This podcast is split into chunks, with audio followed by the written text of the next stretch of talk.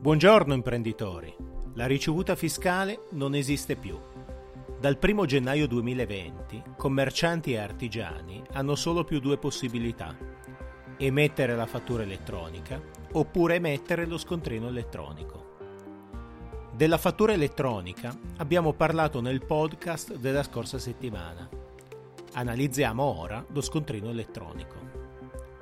Lo scontrino elettronico può essere emesso attraverso il registratore telematico oppure attraverso la procedura gratuita sul portale dell'Agenzia delle Entrate Fatture corrispettivi. Nel caso in cui si opti per il registratore telematico, sarà questo in autonomia a collegarsi dopo la chiusura giornaliera e inviare i dati dei corrispettivi all'Agenzia delle Entrate.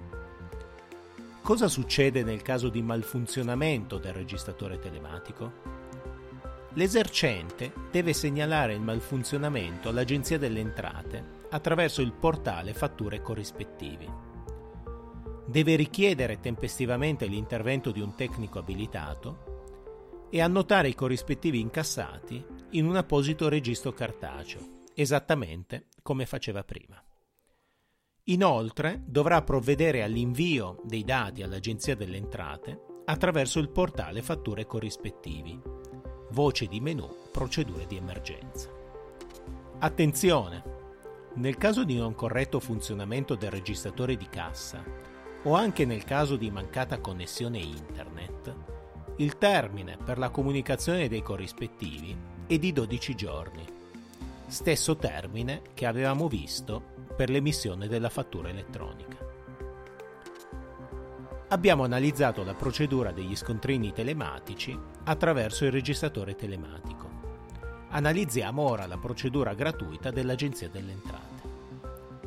Nel caso in cui si opti per il portale fatture corrispettivi, accedendo con le proprie credenziali, occorrerà compilare il form indicando le informazioni richieste quantità dei beni venduti, descrizione dei beni o dei servizi venduti, prezzo unitario, aliquota IVA e altre informazioni.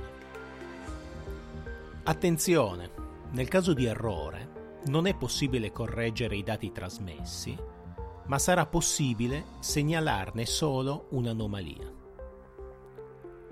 Sia nel caso di utilizzo del registratore di cassa telematico, sia nel caso di utilizzo della procedura web dell'Agenzia delle Entrate, il venditore dovrà rilasciare all'acquirente uno scontrino cartaceo che ha valore commerciale.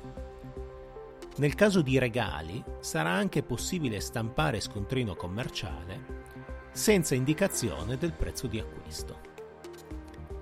Per saperne di più, vi invito a compilare il form sul nostro sito internet studiomancini.biz o contattarmi direttamente tramite la pagina Facebook Studio Mancini. Non perdete i prossimi podcast ogni lunedì mattina. Io sono Marco Mancini, dottore commercialista e business coach professionista.